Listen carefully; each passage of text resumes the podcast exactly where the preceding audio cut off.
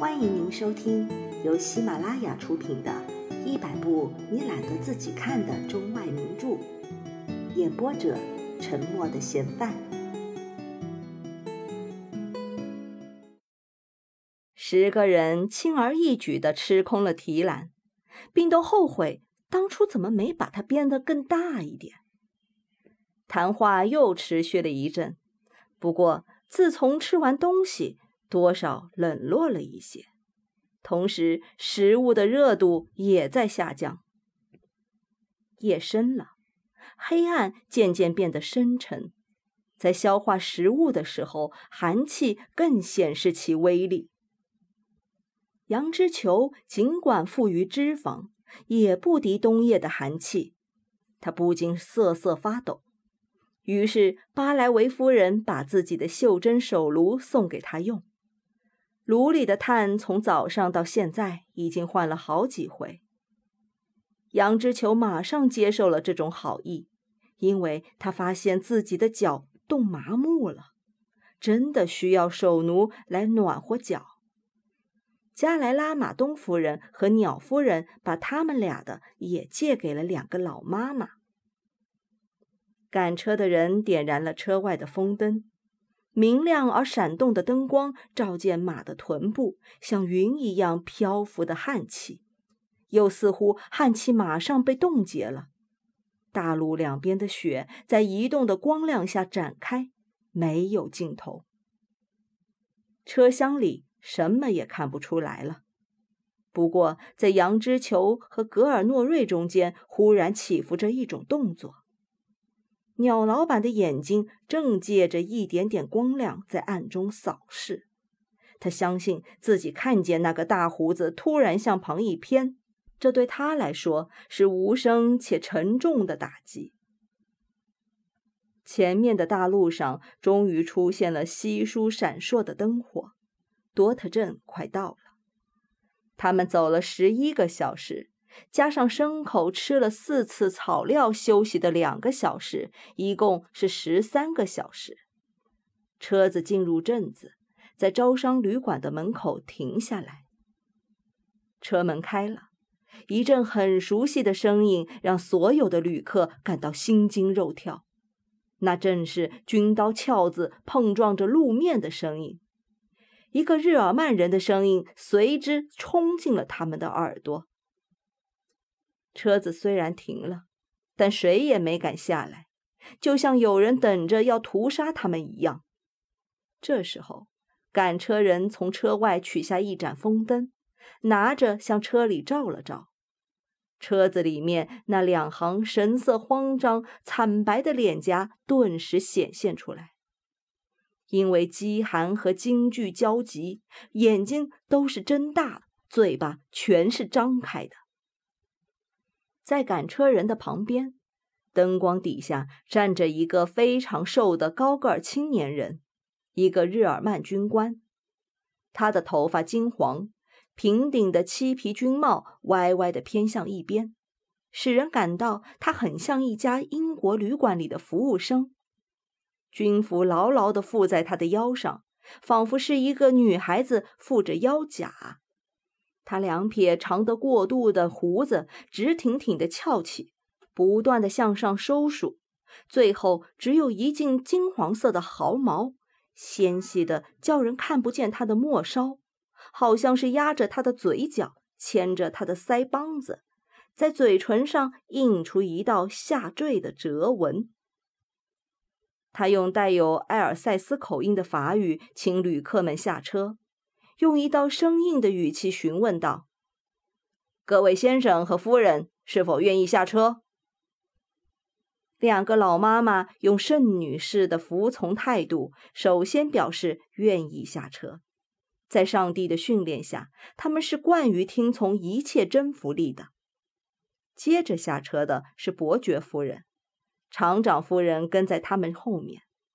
鸟老板推着他那高大的老婆在他前面走，他的一只脚刚着地，就回头用一种慎重超于礼貌的语调向军官说了一声：“先生，您好。”对方却高傲的像是无所不能的人一样望着鸟老板，没有回答。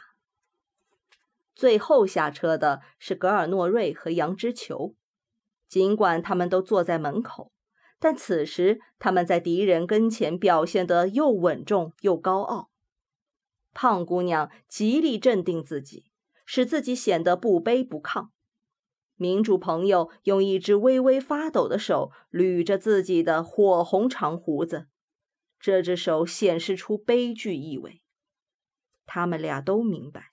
并愿意保持一点庄严态度，因为有这种遭遇的人，多少都代表着祖国，并且同样都为同车旅伴的虚弱样子而反感。杨之球极力显出自己比那些女旅伴、那些爱颜面的妇人来的自负，而格尔诺瑞呢，觉得应当以身作则，在整个过程中。继续他已经由破坏大陆开始了的抗敌使命。日耳曼人检验了那份必须由总司令签名的出境证，上面写着每一个旅客的职业、姓名和年龄。他端详了这一行人很久，把他们本人和书面描写做比较。这一切是在这些人都走到旅馆的厨房后开始的。最后，他突然说道：“对的。”接着，他走开了。这时候，每个人都松了一口气，因为他们依然都还饿着肚子，就叫人准备宵夜。于是，趁着旅馆里两个女佣着手准备饭食的时候，旅客们去看屋子了，安排好一切，花费了半个小时。屋子都在一条长的过道里，尽头的一扇玻璃门上写着一个号码。大家都坐在饭桌边的时候，旅馆的掌柜亲自走过来。他身体肥胖，并且有气喘病。他的姓氏原是马贩子的父亲传给的，叫做弗朗韦。他问道：“哪一位是艾丽塞贝特·露西小姐啊？”杨之球不知发生了什么事，转过头来，吃惊的回答：“是我，小姐，普鲁士军官立刻要和您说话。和我吗？是的，如果您的确是艾丽塞贝特·露西小姐。”他摸不着头脑了，想了一会儿，随后爽快地说：“这很有可能，不过我绝不会去的。”围坐在桌边的其他人发生了一阵不安的骚动，每个人都急于发表意见，思考这道命令的来由。这时，伯爵走到他面前说：“您错了，夫人。由于您的拒绝，很可能会给您甚至您的全体旅伴带来不必要的麻烦。人从来不应当和最强的人作对的。”他这种要求事实上不能引起任何危险，只不过为了一点遗漏的手续吧。大家都急于表示和伯爵的意见一致，因为谁都害怕因一个冒昧举动可能引起的种种麻烦，因此都央求他、催促他、不停的劝告他，最后终于说服了他。杨之球说。好吧，确实是为了各位，我才这样做的。伯爵夫人握着他的手说：“这样，我们非常感谢您。”他出去了，大家等着他回来吃饭。虽然没有发生同这个性情暴躁的姑娘一样被人传唤的情景，但每一个人此刻都在发愁。他们在心中暗自想好，如果自己也被传唤，可以使用的悲屈办法，以保住性命。十分钟以后，他回来了，脸上绯红，眼睛里透出生气的目光，气喘的连话都说不出。他咬着牙齿，狠狠地说道：“混蛋，混蛋！”大家都急于知道发生了什么事，但是他什么也不说。经过伯爵再三盘问，他才用一种非常庄严的语气说：“和各位没有关系，我不能说。”大家终于安心的围着一个散着卷心白菜香气的汤罐坐下了。他们固然受了惊吓，不过这顿宵夜却是平安的。苹果酒的味道不错，鸟老板夫妇和两个老妈妈都喝了，其余的人喝的都是葡萄酒。格尔诺瑞叫的是啤酒，他用一种不同寻常的方式开酒瓶。让酒吐出泡沫。他举着杯子，在灯光下观赏酒的颜色。他喝酒的时候，他那火红色的大胡子竟像是因为受到了爱抚而颤抖起来。他斜着眼睛瞅着他的杯子，仿佛这样今生就没有遗憾了。他毕生有两大癖好，一件是浅颜色啤酒。而另一件是革命。他想着这两件癖好能够彼此接近，并且能够彼此交融，如同水乳一般。因此，他不能尝着这一件的滋味而忘记另一件。弗朗韦夫妇都坐在桌子的另一头吃东西。弗朗韦先生喘得像是一个坏了的火车头，他根本不能在吃饭的时候谈天。而他的女人却永远是叽叽呱呱的。